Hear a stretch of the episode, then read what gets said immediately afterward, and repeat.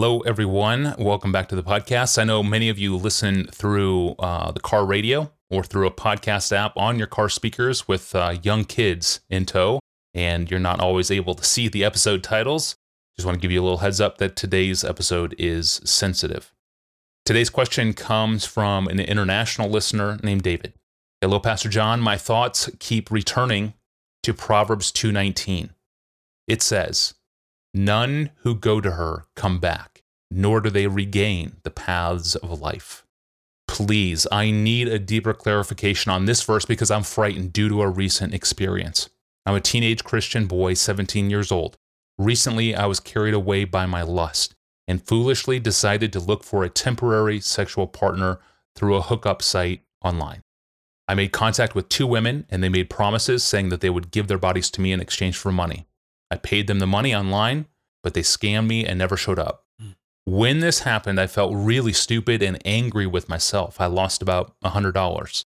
Later, I was able to reflect and see that what I did was wrong and that I deserved the loss. Mm. I'm really grateful to God because I feel that He allowed the scam to come my way because He was preventing me from losing my virginity. Mm. But I feel scared that I even went this far in the process.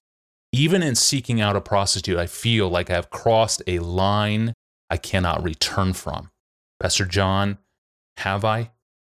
My answer very simply is I do not know if David has crossed a line. I don't know whether he's crossed a line that cannot, from which he cannot return. But I can say to him that having sex with a prostitute or intending to and paying for it is not beyond God's forgiveness if there is genuine repentance. That is, an authentic repudiation of the ugliness of that sin and a turning to Christ for mercy and for the power of reformation and for the enjoyment of Christ himself as a superior pleasure to all such sins.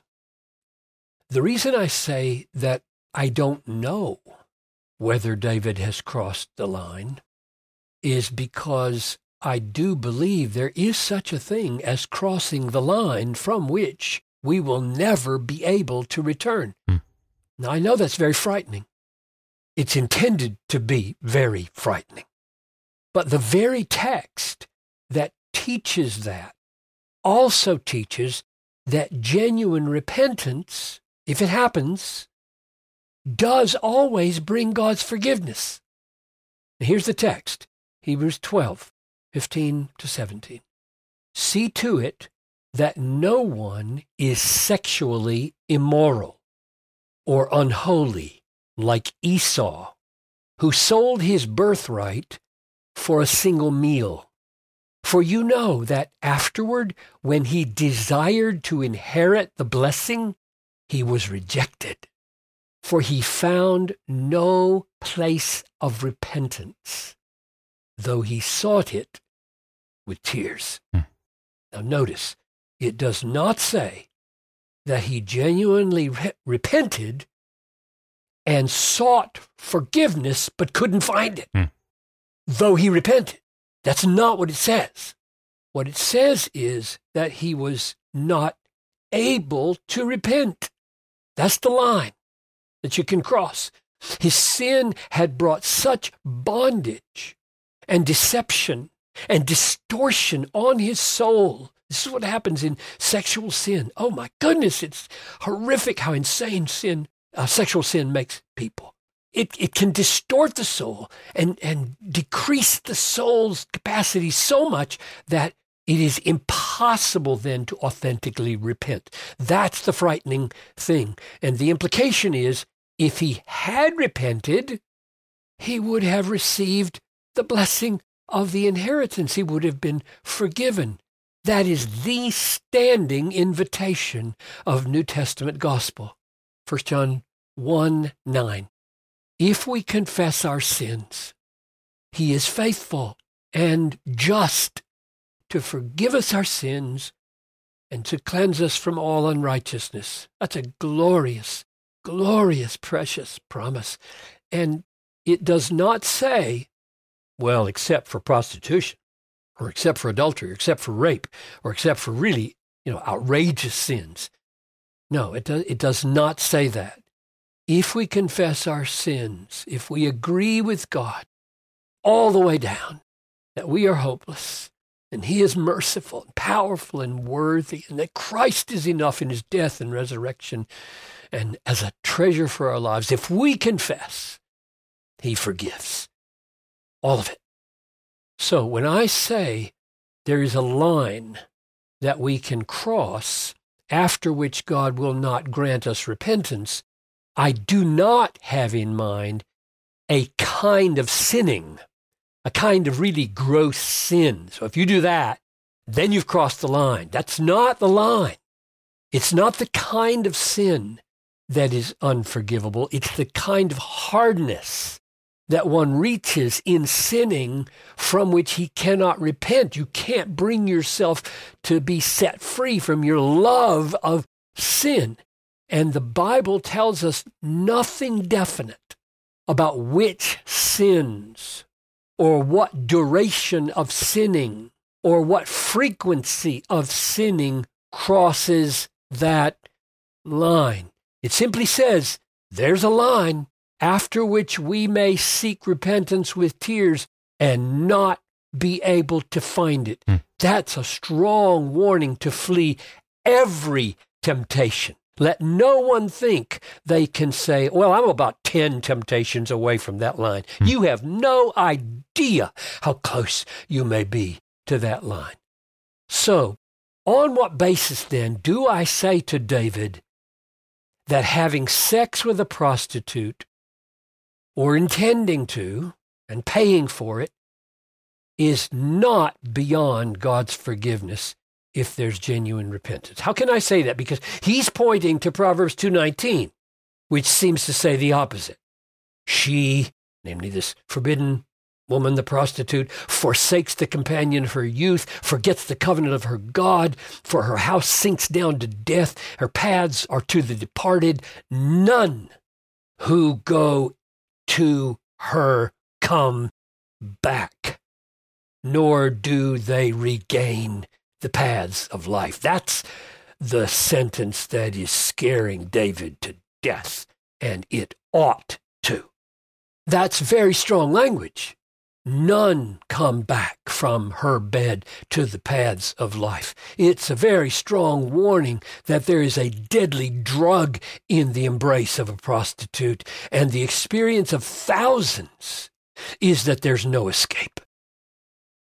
But it's the nature of Proverbs to generalize in terms like this. Very often, Proverbs state things in absolute terms when we know and they imply that the uh, absoluteness is not absolute. They are generalizations rather than absolutes with no exceptions. Now, here's, here's the way we know this that this is the nature of Proverbs. In Proverbs 26 4, it says, Answer not a fool according to his folly, lest you be like him yourself. Now, if you just took that verse by itself, you'd say that's absolute.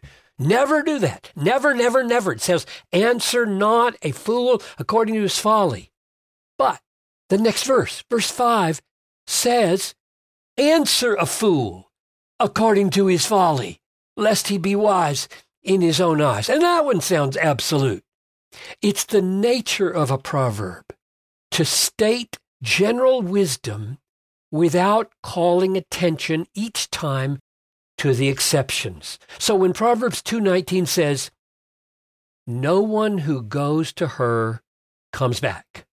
The point is be that fearful of the insanity of uniting your body to a prostitute. People don't come back. They go over the cliff. That's what happens.